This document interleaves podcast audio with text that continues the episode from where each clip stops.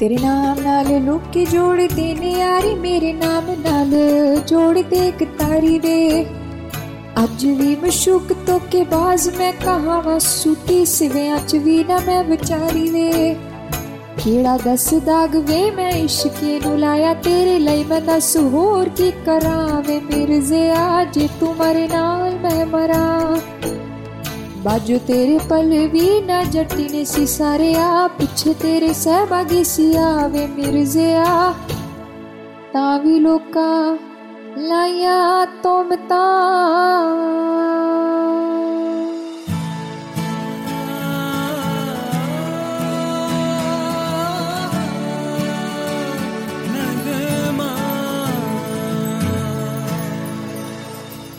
सुनने और जुड़ने वालों को स्वागत, खुशामदीद और वेलकम।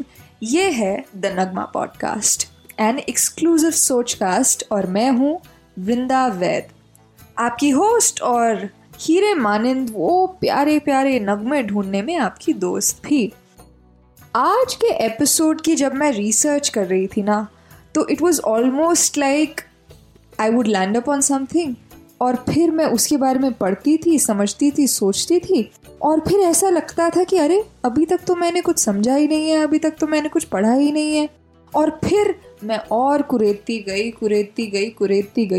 और इतना कुरेदा कि इस एपिसोड को रिकॉर्ड करने में मुझे शायद 1-1.5 महीना लग गया, क्योंकि मैं रिसर्च में इतना चली गई थी कि मुझे ये एहसास ही नहीं हुआ कि रिसर्च तो कभी ख़त्म ही नहीं होगी, पढ़ना तो कभी ख़त्म ही नहीं होगा, समझना तो कभी ख़त्म ही नहीं होगा। तो इसका मतलब ये तो नहीं है कि हम एपिसोड नहीं रिकॉर्ड करेंगे।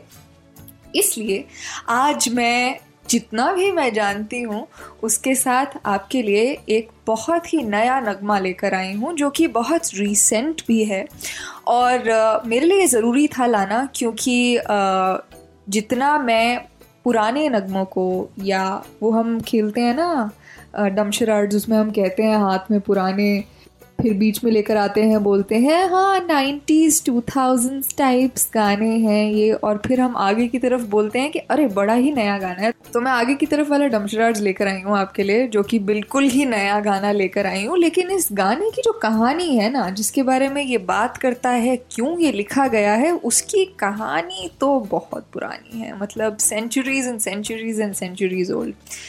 तो सोच रही थी कि इसे शुरू कैसे करूँ, तो शुरू तो मैंने कर दिया है, और अगर आप लोगों को पता होगा तो आपको पता चल गया होगा कि मैं किस नगमे की बात करने वाली हूँ इस एपिसोड में, और अगर आपने नहीं भी सुना हुआ होगा तो आपको पता चल ही जाएगा। मिर्ज़ा साहिबा का नाम आपने कितनी बारी अपनी ज़िंदगी में सुना है? तो हम 90s किड्स जो है ना, उन्होंने वो वाला ईरा देखा हुआ है जब फ़ोन आ गए थे, लेकिन हमें नहीं दिए जाते थे क्योंकि हम बच्चे थे। तो हम रेडियो से भी हम काम नहीं चलाते थे क्योंकि वो हमारे लिए पुराना हो गया था। तो एक छोटा सा FM प्लेयर आता था, उसमें नए नए गाने आप फीड इन कर सकते थे, रेडियो भी सुन सकते थे उस पर, और रेडियो पे तो जाहिर सी बात है कि रेडियो पर हाल ही के गाने भी बजते हैं। तो उस वक्त एक गाना आया था जो कि बिलाल सईद एक सिंगर थे, उनका गाना था। गेस कर सकते हैं कौन सा था? चलो मैं बता ही देती हूँ।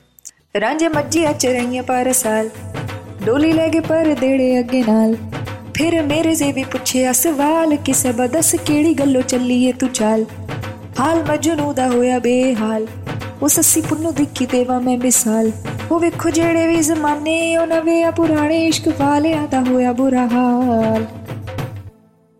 तो इश्क बेपरवाह था इस गाने का नाम, और इसमें ये वाला जो सेक्शन था ना, ये सेक्शन अब बच्चों को क्या पता कि क्या लिरिक्स हैं, हम तो भाई सिर्फ धुन के हिसाब से जाते थे, हमें धुन क्या अच्छी लगती थी, हमें पसंद आ जाता था गाना। लेकिन फिर कुछ सालों बाद जब मैंने इस गाने के बारे में सोचा, तो इसके lyrics started making sense to me, क्योंकि क्या हुआ कि इसमें सस्सी पुन्नू की भी बात की गई है, और मिर्ज़ा साहिबा का भी जिक्र आ रहा है, और आपके लैला मजनू का भी जिक्र है। तो मैंने सोचा अरे ये तो नाम मैंने कहीं ना कहीं पॉप फिक्शन में, या पॉप कल्चर में, या बॉलीवुड सॉन्ग्स में कहीं ना कहीं तो सुने हुए हैं। और फिर वहाँ से खुदाई शुरू करी मैंने। खुदाई करने पर क्या मिला भाई? खुदाई करने पर ये मिला कि ये तो पंजाबी फोक टेल्स हैं, और ये पंजाब और सिंध की साइड की वो फोक टेल्स हैं जो कि उनके ट्रेडिशन, उनके कल्चर, उनकी हिस्ट्री को डिफाइन करती हैं।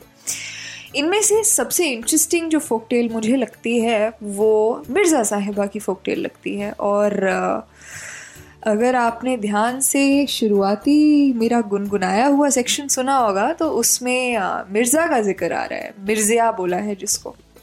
मिर्ज़ा साहिबा का जिक्र मेजरली बॉलीवुड में या फिर पंजाबी इंडस्ट्री के गानों में बहुत ज़्यादा आया है। हाल ही में पिक्चर आई थी मिर्ज़िया जो कि राकेश ओमप्रकाश मेहरा ने बनाई थी, लिरिक्स अगेन गुलजार साहब ने दिए थे, तो वो भी बेस्ड थी मिर्ज़ा साहिबा की टेल पर। अब मिर्ज़ा साहिबा की कहानी एक्चुअली में है क्या, क्योंकि हम फोक टेल्स इतना सुनते नहीं हैं, we don't come across the real written tale as such, तो इसलिए मैंने सोचा कि मैं एक ऐसा गाना ज़रूर उठाऊंगी जो कि मुझे तो पसंद है ही है, लेकिन उसके पीछे कोई एक बहुत गहरे रंग की कहानी छुपी हुई है।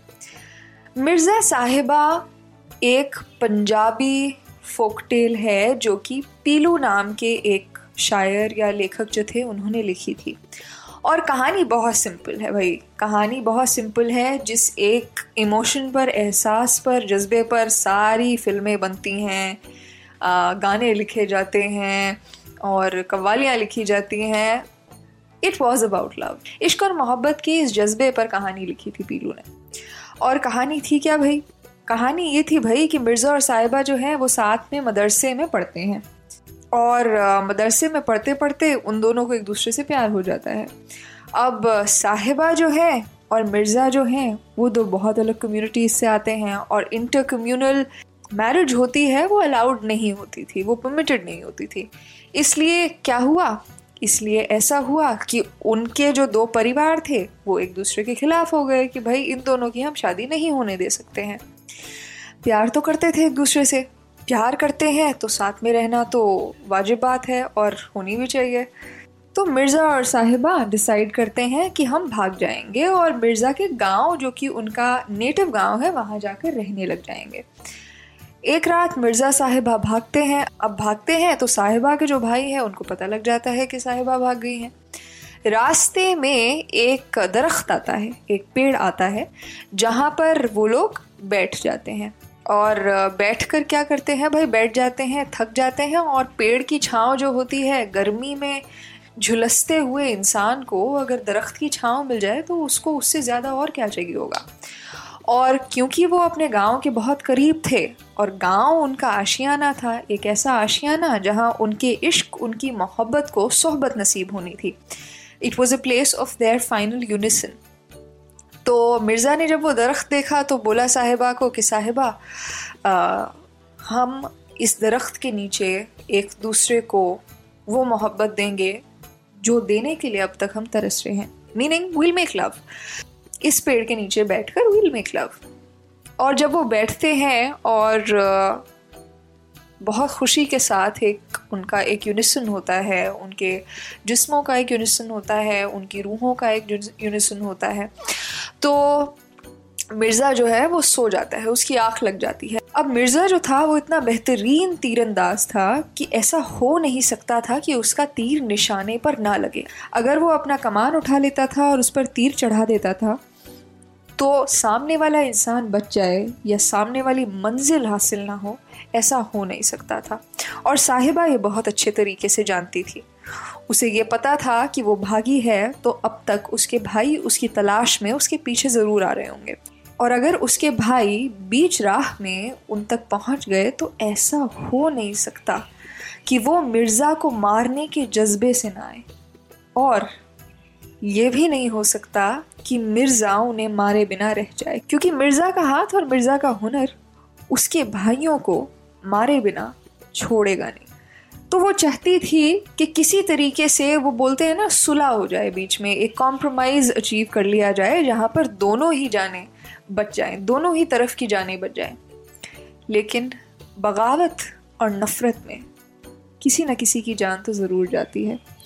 और इसलिए साहिबा ने क्या किया, जब मिर्ज़ा सो रहे थे उन्होंने मिर्ज़ा के जो बाण थे, जो एरोज़ थे, वो उन्होंने जो दरख्त था उसके ऊपर फेंक दिए ताकि अगर मिर्ज़ा उठ भी जाए तो उसके पास उसके तीर ना हों, और अगर तीर ही नहीं होंगे तो मिर्ज़ा साहिबा के भाइयों को मार नहीं सकेगा। अब जहाँ तक उसके भाइयों की बात है तो उसने सोचा कि मेरे भाई तो मेरे भाई है ना, मेरा खून है, मैं उन्हें समझाऊंगी, उनके सामने गिड़गिड़ाऊंगी कि मिर्ज़ा को छोड़ दे तो वो छोड़ देंगे। ये उसके मन में एक विश्वास था, एक यकीन था, उसने सोचा था, सो ऐसा हुआ। साहिबा के भाई मिर्ज़ा साहिबा को ढूंढते ढूंढते उन तक पहुंच गए। मिर्ज़ा जब उठा तो साहिबा के भाइयों ने साहिबा की एक न सुनते हुए उसके हाथ से उसे घसीट कर अपनी तरफ कर लिया, और मिर्ज़ा जो कि अपना डिफेंस कर सकता था उन एरोज से, उन तीरों से जो कि साहिबा ने दरख्त के ऊपर फेंक दिए थे, उसे एक ही बार में साहिबा के भाइयों ने मार दिया। और उसी पल, जिस पल मिर्ज़ा को मार दिया गया, उसी पल साहिबा ने भी तीर लेकर अपने सीने में सुराख कर दिया। जिस पल मिर्ज़ा मरा उसी पल साहिबा भी मर गई थी। अब कहानी है तो जाहिर सी बात है कि कहानी के तो बहुत पहलू होते हैं, कहानी की बहुत इंटरप्रिटेशंस होती हैं, और जिस तरीके से ये कहानी लिखी गई थी ना, आवाम ने इसे इस तरीके से इंटरप्रेट किया कि साहिबा की वजह से मिर्ज़ा जो है मारा गया। अगर साहिबा उसके तीर दरख्त के ऊपर नहीं फेंकती तो मिर्ज़ा उसके भाइयों को मार गिराता और साहिबा के साथ वो एक अच्छी ज़िंदगी बसर करता। किसी ने कभी एक औरत या एक लड़की के मन के अंदर झाँक कर ये समझने की कोशिश ही नहीं की कि उसका प्यार जो था वो अपने महबूब के लिए जितना खालिस था, अपने भाइयों के लिए उससे कम नहीं था। प्यार तो प्यार होता है, मोहब्बत तो मोहब्बत होती है, चाहे आपके महबूब से हो और चाहे आपके रिश्तों से हो। आवाम ने ये करार दिया कि साहिबा ने मिर्ज़ा के साथ दगा किया था, और कहानी वहीं की वहीं रह गई। आज तक आवाम ये मानती है, पंजाब जाइए, सिंध जाइए, किसी से भी मिर्ज़ा साहिबा की कहानी सुनिए, सब यही मानते हैं कि साहिबा ने मिर्ज़ा के साथ फरेब किया था।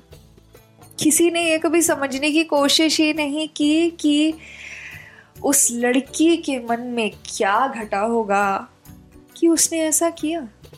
उसने अपने महबूब के साथ अपना वादा तोड़ा नहीं, उसी वक्त उसने भी खुदकुशी कर ली थी।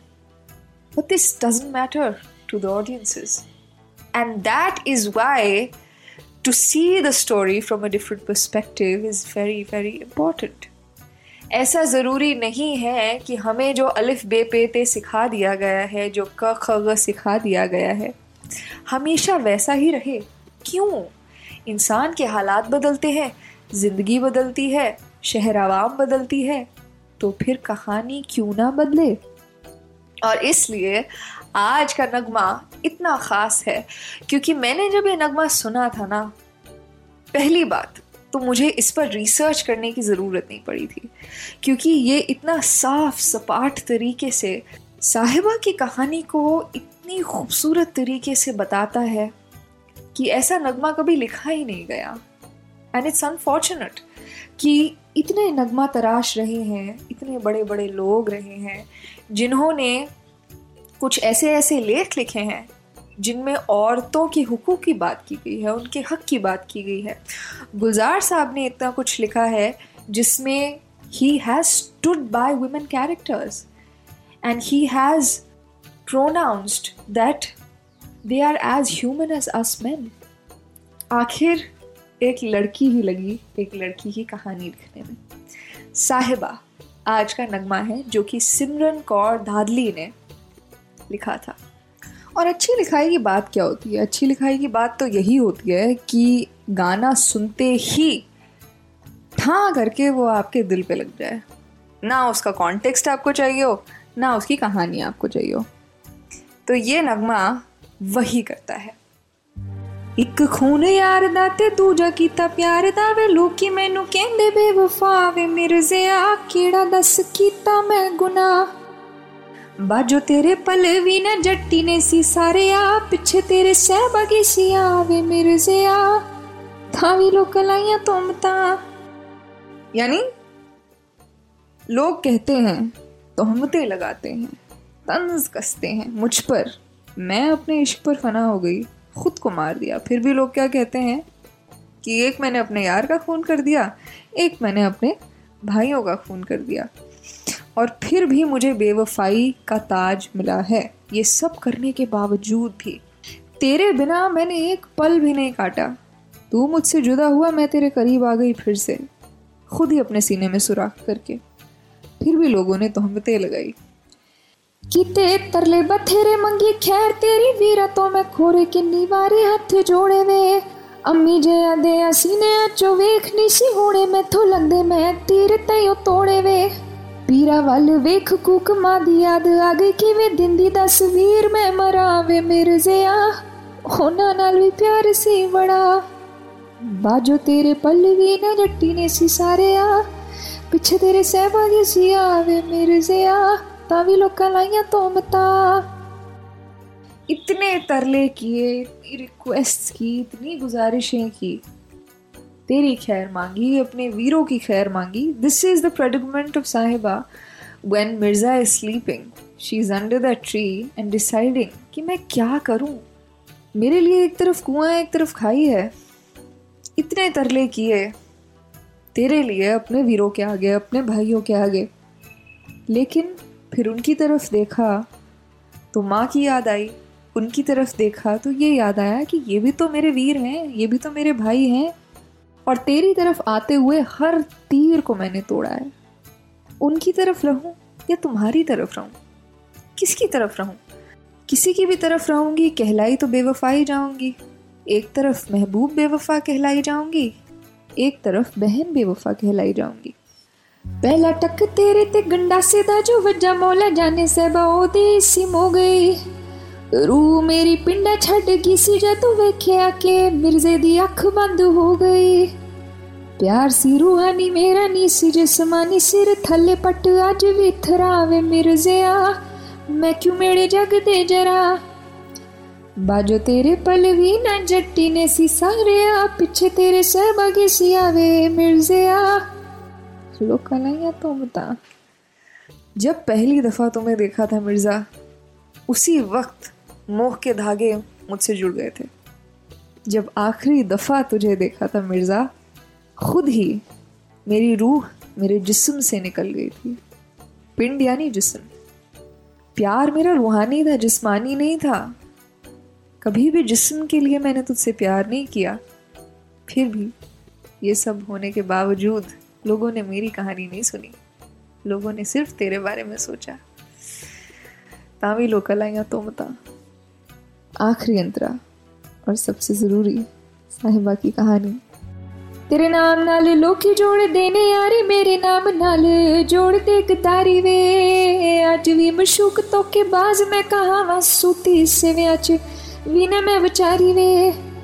केड़ा दस दाग मैं इश्के नू लाया, तेरे लई मैं दस होर की करा वे। मिर्ज़िया जे तू मरे नाल मैं मरा, बाजो तेरे पल भी ना जट्टी ने सी सारे, पिछे तेरे सहबा किसी आवे। मिर्ज़िया तावी लोका लाइया तो मता, तावी लोका लाइया तो मता वे। मिर्ज़िया तावी लोका लाया तो बता। आज का ये एपिसोड था साहिबा के नाम। उम्मीद है आपको आज का नगमा और ये कहानी पसंद आई होगी। सीखा होगा कि कहानी का कभी एक रूप स्वरूप नहीं होता। कहानी तो सारे शेप्स, डायमेंशन, साइजेस में आती है। आपकी कहानी के हिसाब से वो आपसे कैसे जुड़ती है, ये आप देखें। मैं हूँ Vrinda Vaid, signing off from this episode. This is the Nagma podcast, a Sochcast exclusive. और मैं आपसे मिलूंगी एक नए नगमे में, एक नए एपिसोड के साथ। नगमों के सहारे जिंदगी गुजारते रहिए। शुक्रिया। आशा करते हैं कि आपको ये सोच कास्ट बहुत पसंद आया। अगर कुछ कहना है इसके बारे में तो लिखकर बताइए हमें। अपने फेसबुक और इंस्टाग्राम पेज पर सोच कास्ट ढूंढिए। अगर आपको अपनी सोच दुनिया को सुनानी हो तो सोच कास्ट करो। सोच कास्ट।